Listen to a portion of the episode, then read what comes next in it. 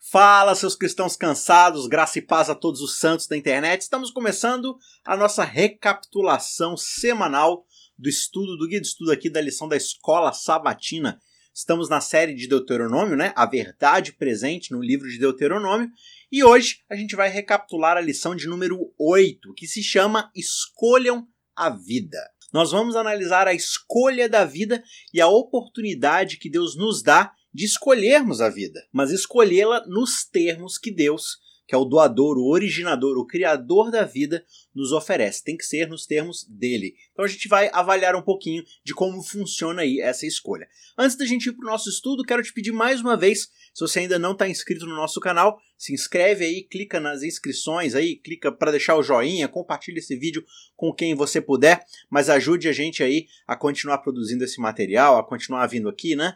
E para que esse vídeo possa chegar na vida de outras pessoas também, e assim a gente possa continuar crescendo e levando a palavra de Deus para as outras pessoas. Tá certo? Então eu conto com você para se inscrever e compartilhar esse vídeo com quem você conseguir. Lição de número 8, então, escolham a vida. E o nosso verso, como não podemos deixar de mencionar, está lá no finalzinho já do livro, no capítulo 30, e está no verso 19, que diz: Hoje tomo o céu e a terra por testemunhas contra vocês, que lhes propus a vida e a morte, a bênção e a maldição. Escolham, pois, a vida, para que vivam, vocês e os seus descendentes. Vamos então para os nossos três pontos principais aqui do estudo da recapitulação da nossa lição, tá certo? E o primeiro ponto aqui, o primeiro tópico que eu coloquei para o nosso estudo é de que o cristianismo, na verdade, é uma fé racional. O cristianismo não é uma fé simplesmente emocional ou uma coisa assim de crer simplesmente por crer, não. É uma questão de escolha parte da nossa racionalização daquilo que está diante de nós. Por quê? Se você voltar comigo lá para o Gênesis capítulo 2, né? Ah, como assim Gênesis? A gente não está estudando Deuteronômio? Não, mas a gente sempre precisa partir do ponto inicial de tudo. A gente já falou no Contra a Cultura, né, aqui nesse canal, várias vezes sobre essa ideia, mas quando a gente olha para a árvore do conhecimento do bem e do mal, a gente vai perceber que Deus justamente colocou a humanidade, nossos pais, né, Adão e Eva, diante de uma escolha. Olha, eu criei o planeta Terra, eu arquitetei tudo, eu fiz toda a engenharia da criação, eu sei como tudo funciona, e vocês devem viver aqui nesse planeta como meus governadores, meus líderes, né? Tomando cuidado da criação, mas nos meus próprios termos, daquilo ou dentro, debaixo daquilo que eu designei como certo e errado, como bem e mal. E como representante disso, a gente tem a árvore do conhecimento do bem e do mal. Não comer desse fruto significa que você vai deixar a diferenciação do que é certo e do que é errado nas mãos de Deus, nas mãos do Criador.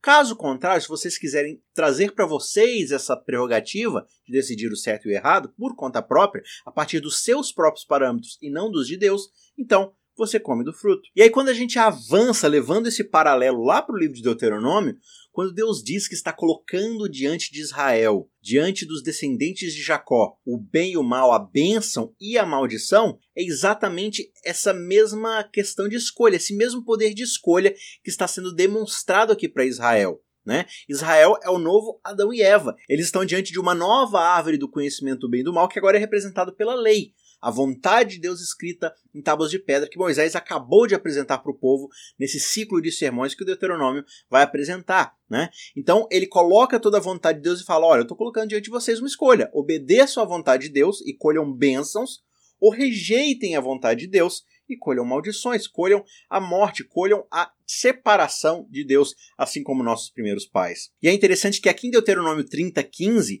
as palavras bem e mal, né, escolham o bem ou escolham o mal, são as palavras bem, tov, e mal, ra. E essas são as mesmas palavras que estão lá descrevendo a árvore do conhecimento do bem e do mal, ou seja, a árvore do conhecimento do tov e do ra, lá em Gênesis.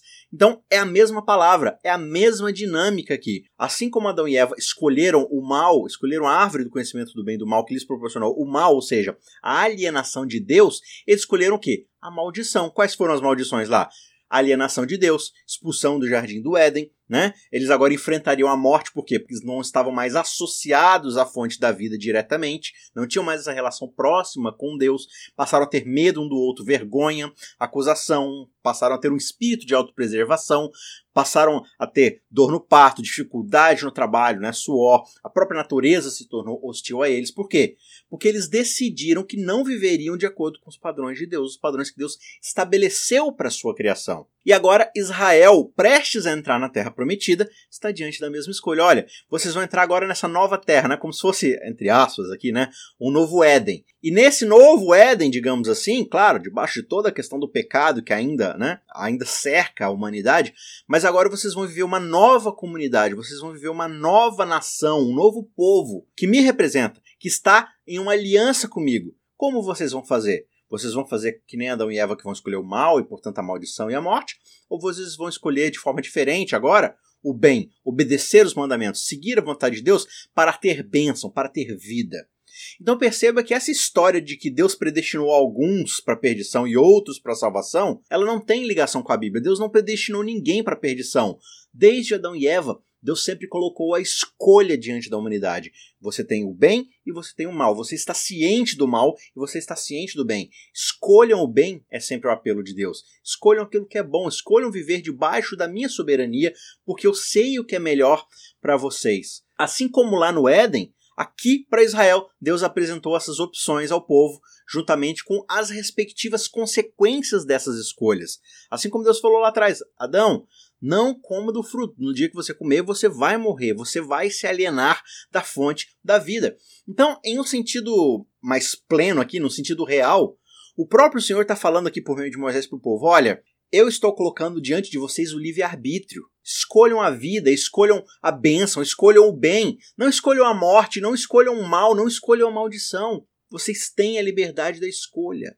Claro que existe toda uma discussão aqui da natureza caída do ser humano pós pecado no Éden, né? O ser humano agora vai pender, o coração dele se pende de fato para o mal, para a desobediência, para a rebeldia.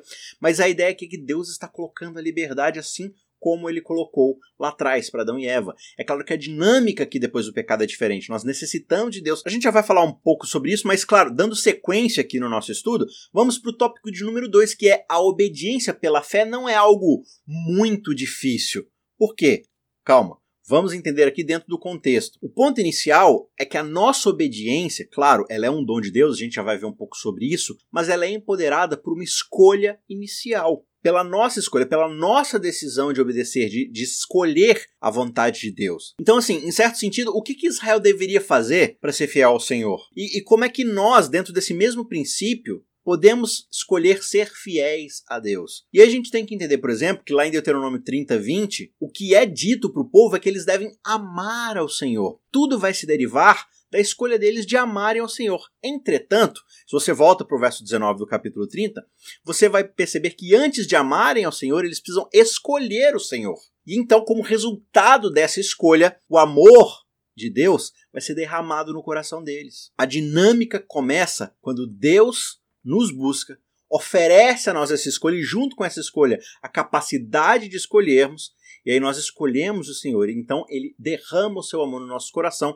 e nos empodera, nos capacita a manter esse ciclo de escolha, a continuar escolhendo Ele. Mas é uma força que vem do alto, é uma força que vem dele. Para a gente entender um pouco dessa dinâmica, vamos ler aqui, ainda no capítulo 30, os versos 6, 8 e 10. O verso 6 diz o seguinte: o Senhor seu Deus circuncidará o coração de vocês e o coração dos seus descendentes, para que vocês amem o Senhor seu Deus de todo o coração e de toda a alma, para que vocês tenham vida. Então você percebe que a obediência só vai ser decorrente de um novo coração que será circuncidado pelo próprio Deus. Né? É a ação divina de trabalhar e operar o nosso coração.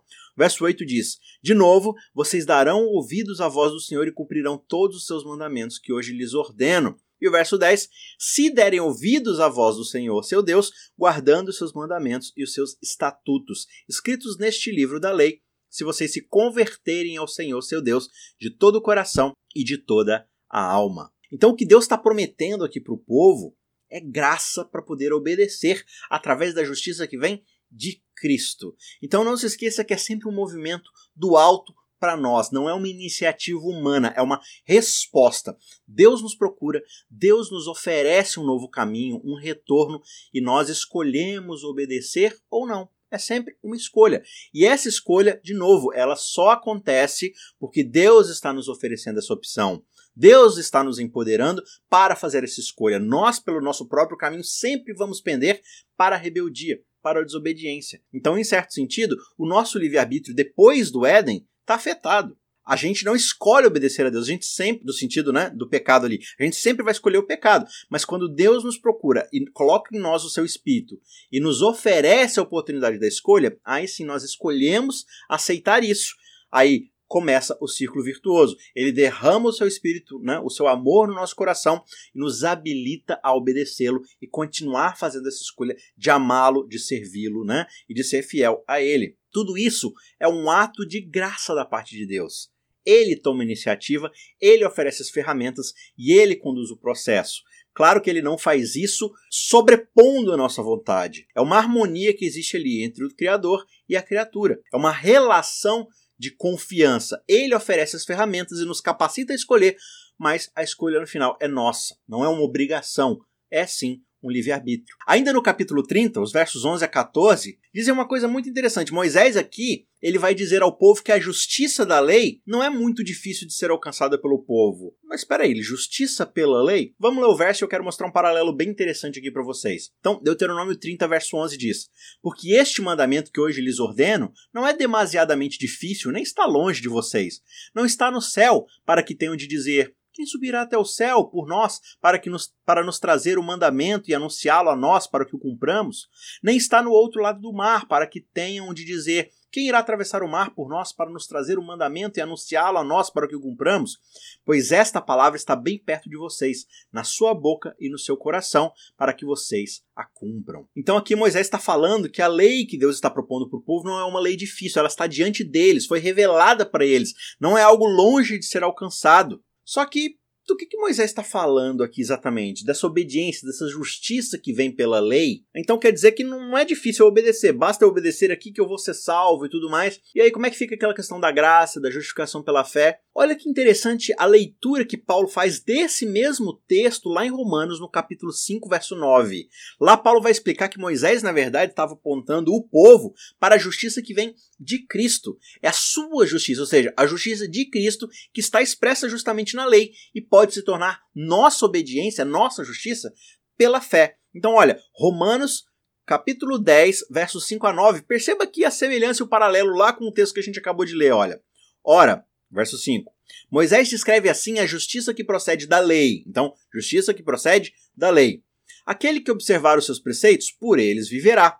Mas a justiça que procede da fé afirma o seguinte: Não pergunte em seu coração quem subirá ao céu, isto é, para trazer Cristo lá do alto, ou quem descerá ao abismo, isto é, para levantar Cristo dentre os mortos. Porém, o que se diz a palavra está perto de você, na sua boca e no seu coração, isto é, a palavra da fé que pregamos. Se com a boca você confessar Jesus como Senhor e em seu coração crer que Deus o ressuscitou dentre os mortos, você será salvo, porque com o coração se crê para a justiça e com a boca se confessa para a salvação. Olha que interessante. Paulo releu o mesmo trecho de Moisés, mas em vez de uma justiça pela obediência da lei, ele fala de uma justiça que acontece pela fé na palavra que é dita. Essa palavra, ou seja, a palavra de Deus é colocada nos nossos corações e confessada pela nossa boca, ou seja, é a escolha que nós fazemos de crer em Deus, de confiar que a palavra dele é a palavra verdadeira, a palavra que traz salvação e traz restauração. E aí, por meio dessa fé, mediante a operação dessa palavra no nosso coração, confessando a Cristo como Salvador e Senhor, é que então nosso coração é transformado para que a gente possa buscar essa, essa obediência genuína, para buscar essa obediência que acontece pela fé por causa do amor de Deus. Então, Moisés, na verdade, como Paulo diz, está dizendo aqui de uma justiça que procede da lei, que na verdade vai levar para a morte. Por quê? Porque a gente não vai ter essa capacidade por conta própria de se voltar para Deus, mas pela fé, essa justiça que procede da fé é a justiça que confia na palavra que está perto de nós. Não é uma palavra que está longe, lá no céu ou lá do outro lado do mar. Então ele, inverte, não é que ele inverte, mas ele faz essa leitura complementando o que Moisés está dizendo, para demonstrar que tudo no fim das contas provém da graça e da misericórdia de Cristo, da graça e da misericórdia de Deus. Então a gente percebe aqui que lei e evangelho, na verdade, são coisas que estão diretamente ligadas, né? A lei é a exigência da nossa justiça. O evangelho é a confirmação de que nós não podemos alcançar essa justiça por conta própria, portanto precisamos da graça e da misericórdia divina, que nos salva, nos redime, nos habilita e nos coloca no caminho da obediência, que faz com que a lei seja cumprida. Por quê? Porque Cristo cumpriu, ele demonstrou essa condição e ele agora pega essa sua justiça e coloca no nosso coração, que é transformado, que confia nesse Deus e que agora é colocado num caminho de obediência. Então, no fim das contas, por causa da obediência de Cristo, por causa da justiça de Cristo, nós nos empoderamos pela fé nele, no seu exemplo, no seu sacrifício, na sua morte e ressurreição, aceitando essa graça, é que a gente é colocado no caminho de obediência, onde voltamos para a lei, não agora com o objetivo de sermos salvos,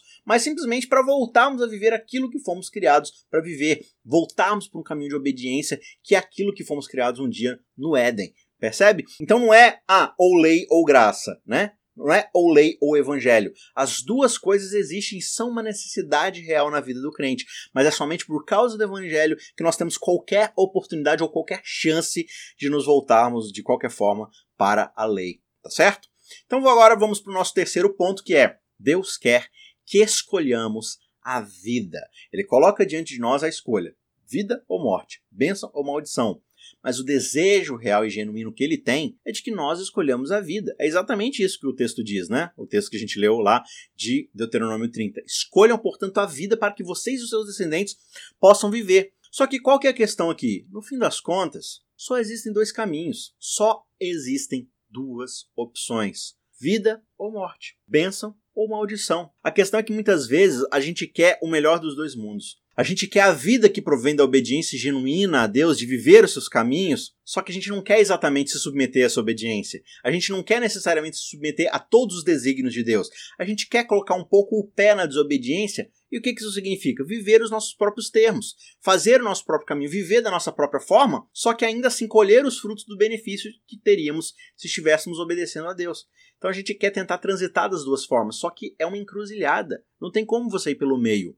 Ou você vai para um lado, ou você vai para o outro. Ou é vida, ou é morte, ou é bênção ou maldição. Quando a gente tenta subverter as duas coisas, o que a gente está fazendo é escolhendo o caminho da desobediência. Se nós não colocamos completamente o nosso coração no altar de Deus, se nós não escolhemos plenamente a confiança nele, então a gente já decidiu que, na verdade, a gente não quer se submeter a ele. Né? Não existe esse meio termo, não existe essa meio escolha. Lá no livro Grande Conflito, página 532, Ellen White diz o seguinte: no meio do Éden crescia a árvore da vida, cujo fruto tinha o poder de perpetuar a vida. Se Adão tivesse permanecido obediente a Deus, teria continuado a gozar livre acesso àquela árvore teria vivido para sempre. Só que quando ele pecou, foi despojado da participação da árvore da vida, tornando-se o que? Sujeito à morte. A sentença divina foi: tu és pó e em pó te tornarás. Isso indica completa extinção da vida.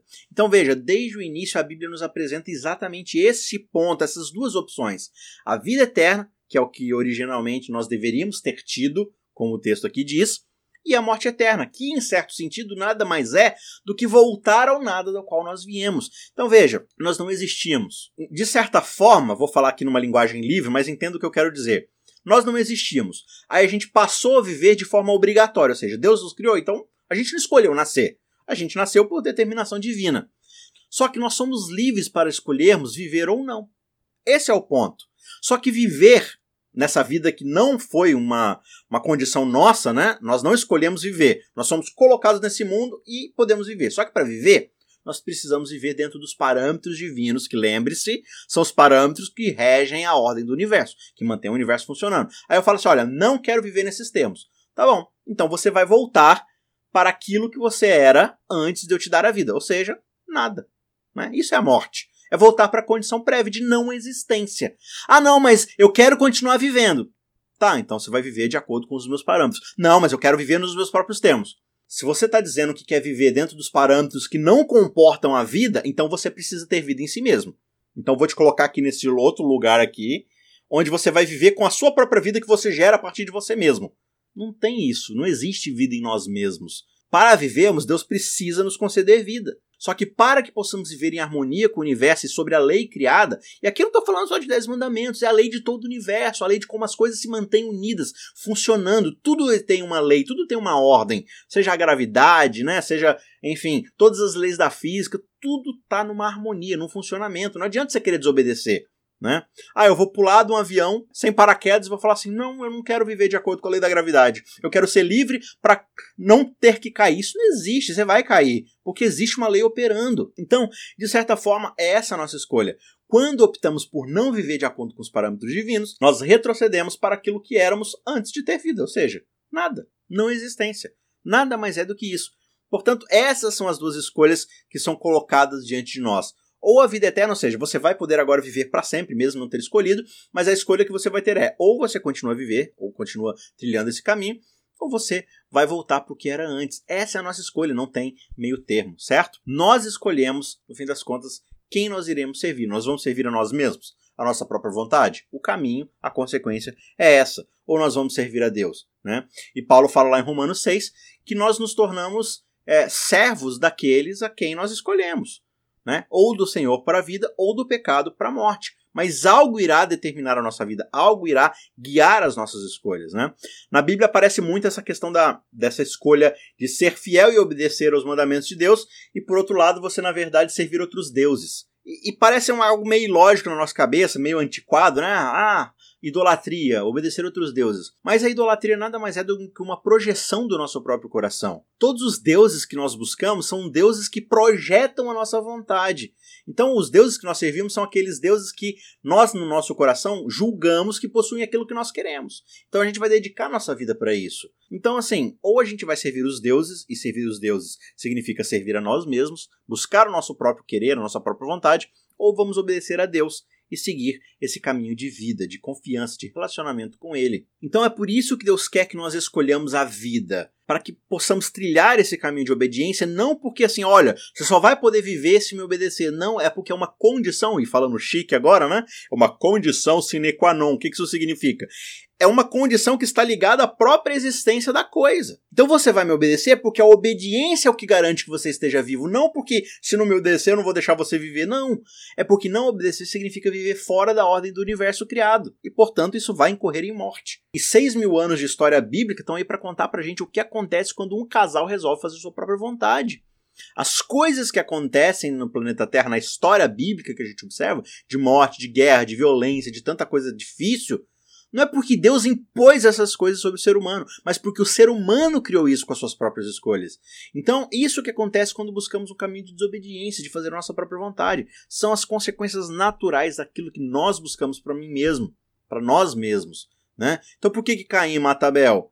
Porque Caim não concorda com a forma como Deus quer fazer as coisas e ele procura tirar a vida de Abel. Não foi algo que Deus impôs, não. Você me desobedeceu, então por causa disso você vai matar Abel. Não, é uma escolha do próprio Caim.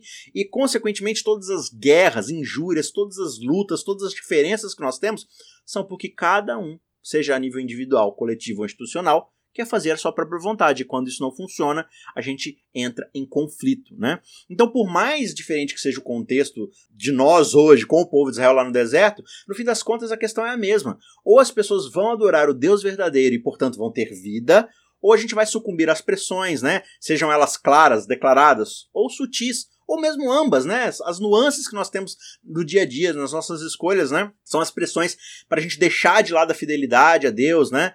E no fim a gente pode enfrentar uma morte temporária, só que em última análise, a resposta está no coração de cada um de nós. É uma escolha pessoal e Deus quer que escolhamos a vida. E para isso ele nos capacita, ele nos dá a opção de escolher, ele nos empodera para poder fazer essa escolha, mas no fim das contas a escolha é nossa e ele vai respeitar o livre-arbítrio. Ele vai respeitar a nossa decisão. Então, concluindo, no fim das contas, não existe, esse é o resumo de tudo, não existe meio termo para nós, né?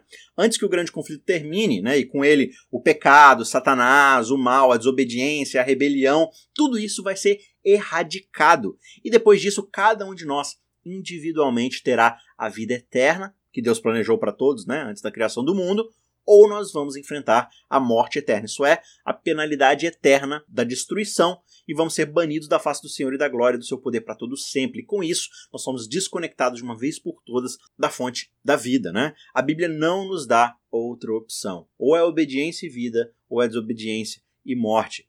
E aí, qual que vai ser o nosso destino? Qual que vai ser a nossa escolha? Essa resposta só depende de cada um de nós. Né? Depende da escolha individual que Deus irá respeitar. Ele deseja que obedeçamos, ele deseja que escolhamos o seu lado, mas ele irá, no fim das contas, respeitar a nossa decisão. O ponto é que nós temos duas escolhas diante de nós: vida ou morte que você possa, pelo poder e pela graça de Deus, escolher a vida. A gente encerra aqui, não se esqueça de compartilhar esse vídeo, se você ainda não se inscreveu, por favor, se inscreva, e a gente se encontra novamente na semana que vem para recapitularmos mais um estudo.